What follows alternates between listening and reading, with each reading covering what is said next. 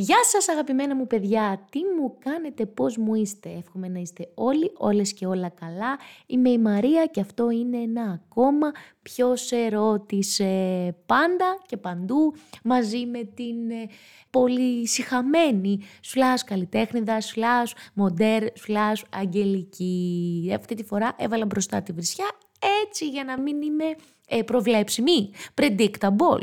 Λοιπόν, έχουμε να τα πούμε δύο εβδομαδούλες. Καταρχάς να σας πω χίλια, τρεις χιλιάδες, πέντε χιλιάδες, πέντε εκατομμύρια ευχαριστώ για την παρέα μας που μεγαλώνει, για την αγάπη που δείξατε στο podcast με τη Χρυσή Δάρα Γκαγκουτάρα, a.k.a. γκουρού του έρωτα και γενικά ε, που μας ακούτε καθημερινά. Έχουμε ακροάσεις που σημαίνει ότι μας προτιμάτε και μας βάζετε στη ζωή σας και σας ευχαριστούμε. Να πω τώρα που είναι αρχή, μην ξεχνάτε να μας ακολουθείτε στο Spotify ε, ή στα Google ή στα Apple Podcast, κυρίως όμως στο Spotify και να μας βάζετε πέντε αστεράκια γιατί μας βοηθάει πάρα πάρα πολύ και πάμε να ξεκινήσουμε. Φυσικότατα έχουμε την κοινωνιολογία ώρα 0 που θα ε, καταπιαστώ με δύο θέματα. Ε, το ένα είναι αρκετά σοβαρό, το άλλο είναι απλά κοινωνιολογία ώρα 0. Έχουμε πρόταση για ταινία και μαύρη λίστα.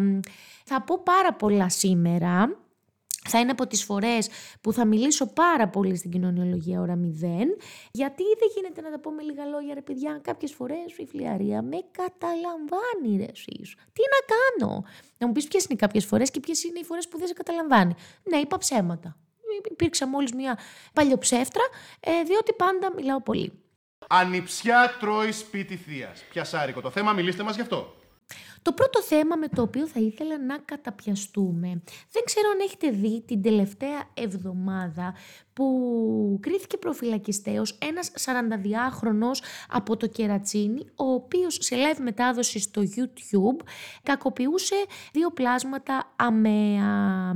Συγκεκριμένα, θέλω να είμαι ακριβής σε αυτά που θα πω, να πω ότι βασίζομαι σε άρθρα από το Βήμα, όπου γράφουν η Ηλιάνα Δανέζη, ο Πέτρος Κωνσταντινίδης, ο Χρήστος Λογαράς, ο Γιώργος Μουρμούρης, ο Παναγιώτης Σωτήρης και ο Γιώργος Φωκιανός. Zoom στο βήμα λέγεται το άρθρο και μιλάει για ένα ρεσιτάλ κτηνοδίας.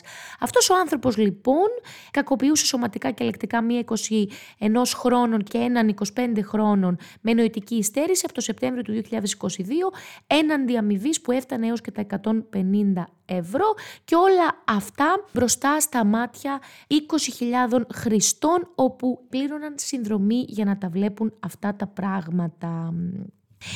Ξέρετε, εγώ αυτή την περίπτωση την είχα ανακαλύψει από το ελληνικό YouTube 4, έτσι λέγεται το βίντεο. Είναι ένα βίντεο του creator Μπουγιά που γενικά εκτιμώ βαθιά. Μπουγιά, αν ακούσεις αυτό το podcast, έλα να τα πούμε σε παρακαλώ στο Verba Maned. Σε παρακαλώ, θα κινήσω γη και ουρανό για να σε βρω, φιλέ. Και θα έρθεις να τα πούμε, στο λέω. Κλείνει παρένθεση. Σε περίπτωση που το ακούσει, να ξέρει ότι είναι καλεσμένος μου. Εν πάση περιπτώσει, στο ελληνικό YouTube 4 ο Μπούγια είχε μιλήσει για την περίπτωση του Χαγιάτε, ενός content creator, ο οποίος και αυτός ήταν το μεγαλύτερο live stream στην Ελλάδα κακοποιώντας ε, πλάσματα αδύναμα, ανήμπορα, αμαία όπως αποδεικνύεται, με τρόπο τύπου ε, να λέει ο κόσμος κάντε του αυτό, ρίξτε του μια σφαλιάρα, βάλτε του το κεφάλι στη λεκάνη και γενικά κακοποιητικές συμπεριφορές, ευγάζοντας λεφτά και ε, δίνοντάς τους κάποια ρούχα, ε, κάποια χρήματα, καμία σχέση με τα λεφτά που έβγαζε εκείνος. Αυτά αναφέρει ο Μπούγια στο ελληνικό YouTube 4. Αυτή ήταν η μόνη μου επαφή. Νωρίτερα δεν ήξερα τίποτα, αργότερα δεν ξανασχολήθηκα. Ε, ήξερα ότι υπάρχει, αλλά έως εκεί. Τώρα που βγήκαν όλα αυτά τα πράγματα με έναν άλλον επικεφαλής, εν ονόματι Λευτέρης, να πω σε αυτό το σημείο ότι πολλές πληροφορίες τις πήρα από το άρθρο που σας είπα, αλλά και από ένα live streaming που έκανε ο Μπούγια τις προηγούμενες μέρες, είναι online ακόμα, λέγεται συζήτηση για την κατάσταση με τα ΑΜΕΑ, όπου αναφέρει όλη την ιστορία, πώς βρέθηκε ο 42χρονος να κάνει αυτός δικό του live streaming. Καλό θα ήταν να πάτε να το ακούσετε αυτό το live. Και τώρα, θα μου πεις Μαρία, σε ρωτήσαμε να μας πεις την ιστορία με την κακοποίηση των ΑΜΕΑ. Όχι, δεν με ρωτήσατε. Σε αυτό το άρθρο όμως που έπεσε στα χέρια μου, πέραν του ότι εγώ το παρακολουθώ, γιατί με έχει σοκάρει φοβερά, γιατί σε αυτό το βίντεο που είχε κάνει ο Μπούγια, ε, μιλούσε για την υποκρισία στο ελληνικό YouTube 4 πέρσι το Σεπτέμβριο. Το έχω δει ίσα με 10 φορές αυτό το βίντεο.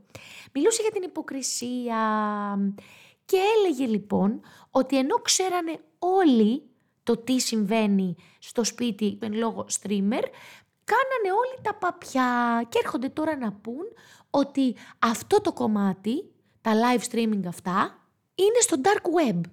Ποιο είναι το dark web ρε παιδιά, το YouTube. Είδα τις προάλλες το γνώμη μου της Άννας Μαρίας Βέλικ με καλεσμένη τη Χρύσα Κατσαρίνη, όπου είχε βάλει στο thumbnail την Άννα Μαρία έχοντας χτυπηθεί από τον πρώην σύντροφό της και έκανε trigger και το κατέβασε το YouTube λόγω του thumbnail.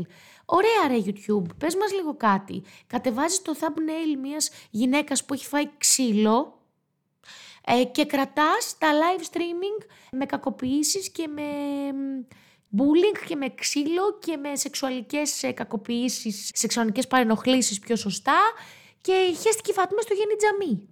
Ποια είναι τα κριτήρια του YouTube, ποια είναι τα κριτήρια ε, του να κατεβάζεις ένα βίντεο και να μην το κατεβάζεις και εκ των υστέρων να, να θεωρείται κατάλληλο το περιεχόμενο ή όχι και με τα πνευματικά δικαιώματα μισού τραγουδιού ή μισή ανάσας ή μισού ποδοσφαιρικού αγώνα που μια χαρά μια χαρά. Είναι δικό μου, είναι δικιά μου πνευματική διοκτησία το τραγούδι και θα, θα κόψεις κόλλους άμα το πάρει κανείς. Μια χαρά. Αλλά κόβεις κόλλους γι' αυτό και δεν κόβεις κόλλους για τα άλλα και ξαφνικά έρχονται να πούνε ότι είναι dark web το YouTube.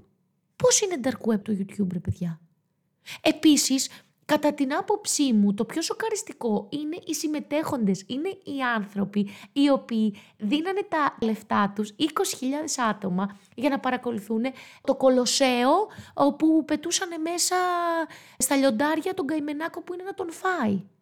Έλεγε στο άρθρο αυτό ότι είναι ηθική αυτουργία και μπορεί να κινηθούν νομικά και απέναντι σε αυτούς. Μακάρι να κινηθούν νομικά. Μακάρι μπας και καταλάβουμε κάποια στιγμή ότι δεν γίνεται να κάνουμε ό,τι γουστάρουμε στο ίντερνετ. Και όλο αυτό γεννά μια τεράστια συζήτηση αναφορικά με το τι επιτρέπεται να γράφεις στο ίντερνετ, τι σχόλια επιτρέπεται να κάνεις στο ίντερνετ, πόσο εύκολο χωρίς καμία κύρωση είναι να πεις αντιγάμισου μωρή καριόλα, ε, δεν θέλω να πω άλλη κουβέντα, ξέρω εγώ κάτι ακραίο ρε παιδί μου, ρατσιστικός λόγος, ομοφοβικός λόγος, πράγματα που στη δημόσια σφαίρα των μέσων μαζικής ενημέρωσης είναι ποινικά κολάσιμα, αλλά στη δημόσια σφαίρα των social media δεν είναι ποινικά κολάσιμα αυτομάτως.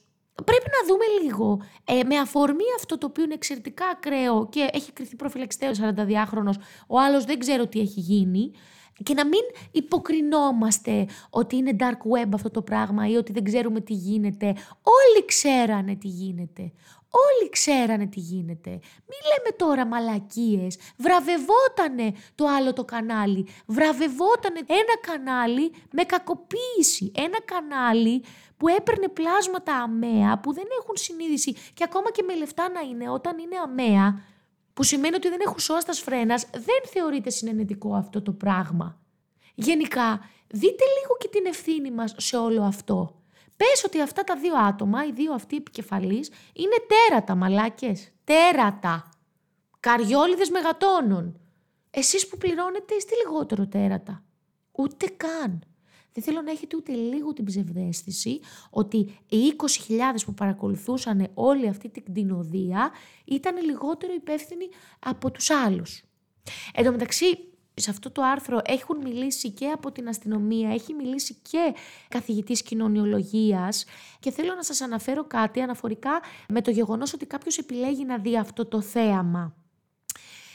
Σημασία έχει πως νιώθει πολύ δυνατός ο θεατής. Είναι σαν να λέει ότι αφού μπορώ να παραγγείλω φαγητό ή να απολαμβάνω ταινίες, μπορώ να παραγγείλω και συμπεριφορές ανθρώπων στο ίντερνετ.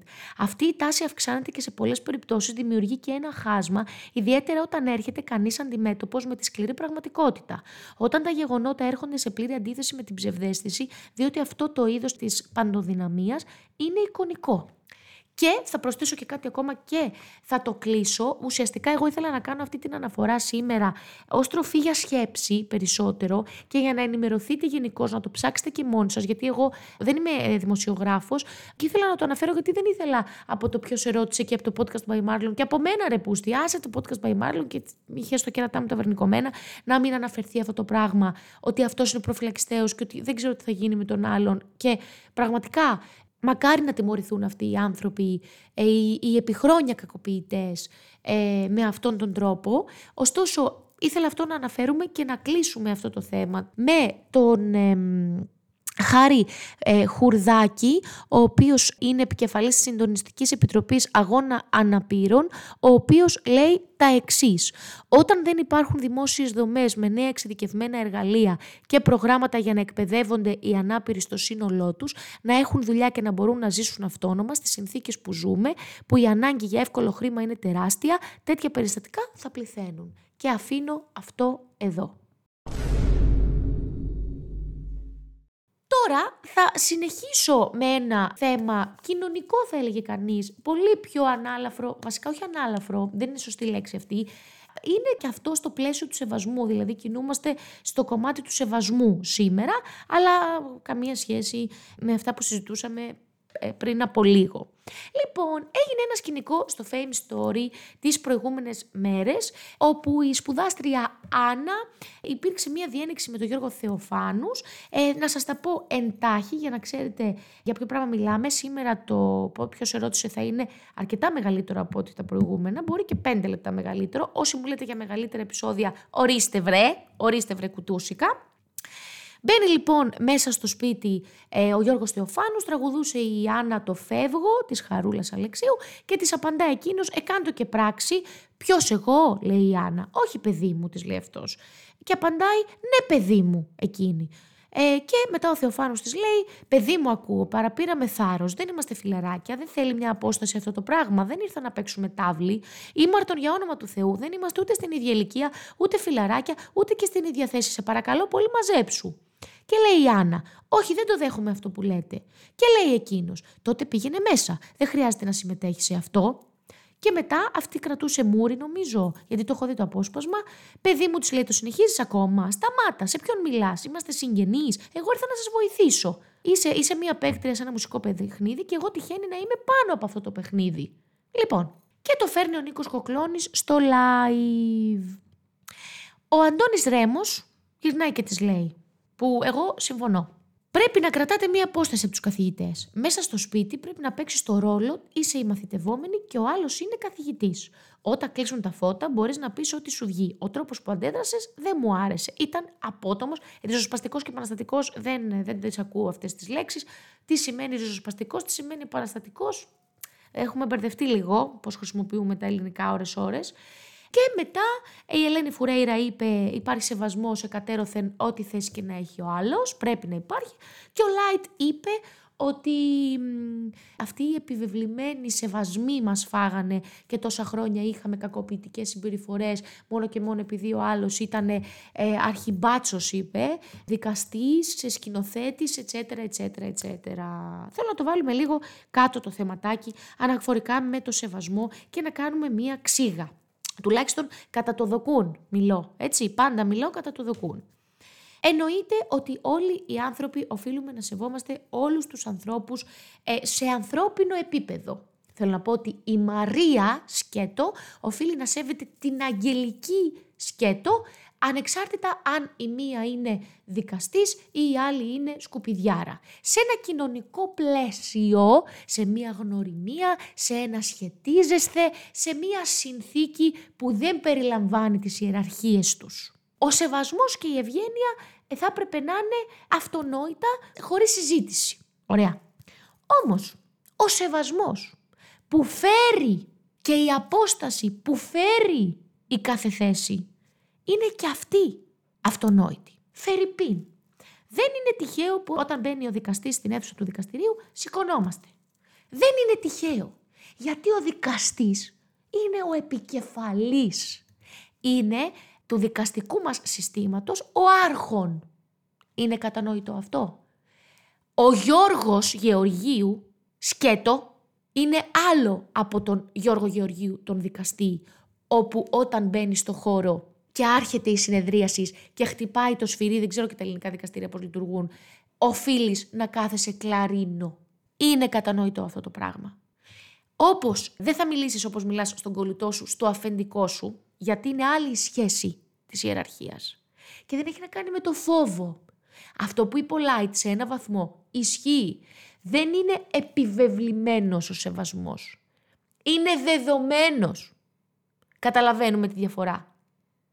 Είναι δεδομένο ότι παρουσία του δικαστή, του δασκάλου, του αφεντικού θα είσαι αλλιώς δοσμένος από ότι θα είσαι με ανθρώπους που έχεις οικειότητα που πάλι τους σέβεσαι. Αλλά εκεί, εκτός από το σεβασμό, υπάρχει και η απόσταση. Υπάρχει και η έλλειψη της οικειότητας. Δεν έχουμε οικειότητα για να μου απαντάς. Αν με βρήκες ασεβή, Άννα, τον Γιώργο Θεοφάνους, μπορείς να του πεις με ευγένεια λόγω της απόστασής σας Κύριε Θεοφάνους, δεν το βρήκα αστείο αυτό που είπατε, με, με πλήγωσε, σας παρακαλώ. Ξακολουθεί και είναι ο καθηγητής σου, του μίλησες σαν να είναι ο καθηγητής σου, χωρίς να λείπει ο σεβασμός ο ιεραρχικός. Ο ανθρώπινος είναι άλλη περίπτωση και άλλη συζήτηση. Όμως όταν είσαι στο πλαίσιο μιας ακαδημίας τρόπον τεινά, δεν είστε ισότιμοι ιεραρχικά. Είστε ίσοι ως άνθρωποι, αλλά όχι ίσοι ιεραρχικά. Αυτή είναι εμένα η γνωμούλα μου. Και όλα τα υπόλοιπα, ε, αυθεντική, αυθεντική ρε μαλάκα και... Αχ, δεν μπορώ. Αυθεντικό. Εγώ είμαι ειλικρινής. Εγώ είμαι ειλικρινής και αυθεντική. Εντάξει. Πες μου έτσι αγάπη μου, πες μου έτσι, να σας πω κι εγώ ότι γίνει τετράγωνη. Αυτό τώρα που κολλάει. Δεν κολλάει αγάπη μου, αλλά τόσο μαλακίες λέει ο Μάνθος, θα μην πω κι εγώ μία, παιδί, με ζηλεύω. Εντάξει. Είσαι αυθεντική και ειλικρινής. Βαριέμαι. Βαριέμαι ρε μαλάκα, βαριέμαι που είσαι αυθεντική και ειλικρινής. Αυτό το πράγμα που την αγένεια την έχουμε βαφτίσει αυθεντικότητα και ειλικρίνεια λίγο πρέπει να σταματήσει. Μπορείς να πεις τα πάντα και σας μιλάει μια γυναίκα που έχει χάσει λόγω του τρόπου της. Ε, να, να πράγματα που έχω χάσει στη ζωή μου λόγω του τρόπου μου. Ο σεβασμός λοιπόν, στο πλαίσιο μιας ιεραρχίας, είναι άλλος από τον σεβασμό σε ανθρώπινο επίπεδο. Εννοείται θα σεβαστείς τους πάντες δεν εννοείται, θέλω να πω, θέλω να πιστεύω και εύχομαι και ελπίζω και αυτό είναι το σωστό και ετσέτερα, ετσέτερα. Όμως όταν ο άλλος είναι ιεραρχικά ανώτερος, υπάρχει πρωτόκολλο. Πώς να το πω. Αυτή είναι η γνώμη μου. Έτσι το βλέπω εγώ. Αυτά λοιπόν για την κοινωνιολογία ώρα 0. Υπήρξε κάποιο βάρος σήμερα που έχω μιλήσει πάρα πολύ δεν πειράζει, δεν πειράζει. Βασικά δεν ξέρω αν πειράζει, θα μου πείτε. Θα μου πείτε, Μαρία, μην ξαναμιλήσω τόσο πολύ, μας πήρε στα αυτιά. Να πέσει το σήμα για την τενάια.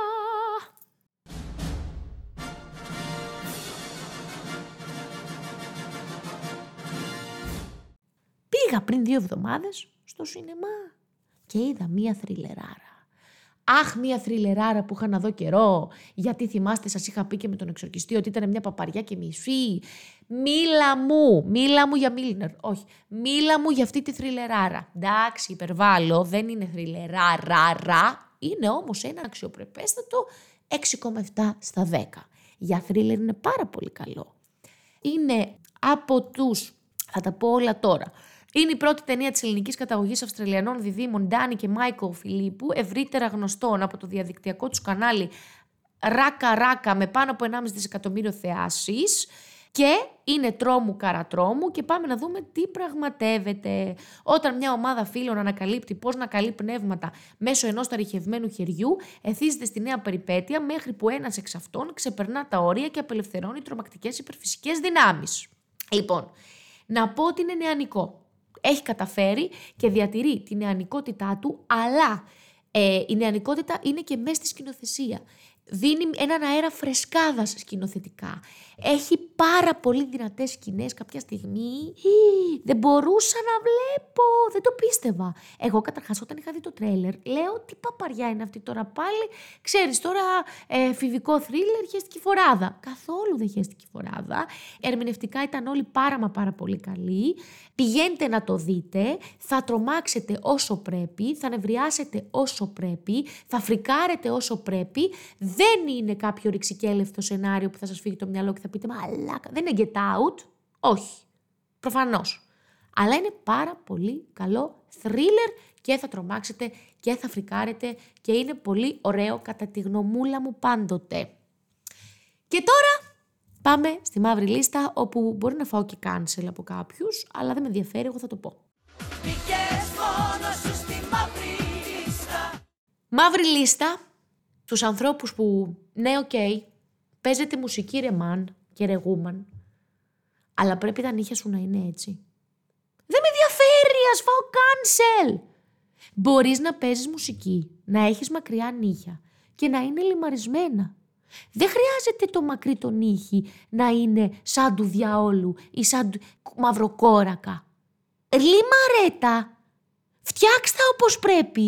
Κόψτε σε σημείο που είσαι άνθρωπος και έχεις και τον νύχι σου να παίξεις. Σε παρακαλώ πάρα πολύ. Που σου λέει ο άλλος, ρε παίζω μουσική, ρε μαλάκα μου. Ρε μαλάκα μου δηλαδή. Πρώτον, δεν θα κρίνω εγώ αν θα παίζεις με πένα ή όχι. Θες να παίζεις με νύχη.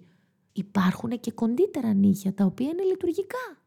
Δεν χρειάζεται να τα έχεις μακριά και να χάνει και βάκα. Δηλαδή, και να μου λες έρωτα ότι αυτό είναι για τη μουσική. Τον κακό στο φλάρο. Τον κακό και τον ανάποδό σου. Που η μουσική θα σε έβλεπε με αυτό. Η ίδια η μουσική, πρόσεξε με ορισμός της μουσικής, θα σε έβλεπε με αυτό τον ήχη και θα σε χαστούκιζε. Μην παίζεις. Φύγε από τη μουσική, θα σε έλεγε. Μην με πιάνεις στο στόμα σου. Μην με πιάνεις στο στόμα σου. Παρακαλώ, κόβετε και λιμάρετε τα νύχια σας και ας είστε και ο. Δεν ξέρω, ποιος ήταν καταπληκτικός κιθαρίστας. Ο Τζίμι Χένριξ. Ο Τζίμι, είμαι σίγουρη ότι δεν είχε τα νύχια τα δικά σου. Παλιωτηροβρομίκουλα. Αυτά λοιπόν από εμένα. Σήμερα ήμουνα λαλίστατη έως και φλίαρη, όμως είχα κι άλλα να πω στην πραγματικότητα. Απλά είναι πολύ λεπτό, ειδικά το πρώτο ζήτημα και κάπως λίγο δαγκώθηκα, ίσως το καταλάβατε, αλλά δεν ήθελα να μην αναφερθούμε, ώστε όσοι δεν το ξέρετε να το ψάξετε ε, και γενικά να προβληματιστείτε. Ε, σας ευχαριστώ πάρα μα πάρα πολύ. Ήμουν η Μαρία, ήταν ένα ακόμα ποιο σε ρώτησε. Περιμένουμε να μας ακολουθήσετε στα social media μας, Μάρκα το Παύλα Loan, podcast το Παύλα by Marlon και Ιωαννίδου που είναι η Σουλάσου καλλιτέχνηδα Σουλάσου Μοντέρ και να μας βάζετε πάντα πάντα πάντα πέντε αστεράκια και να μας ακολουθείτε στο Spotify γιατί μας βοηθάει πάρα πάρα πολύ. Ευχαριστούμε και μην ξεχνάτε ότι η απάντηση στην ερώτηση ποιος ερώτησε θα είναι πάντοτε Κονής! Yeah!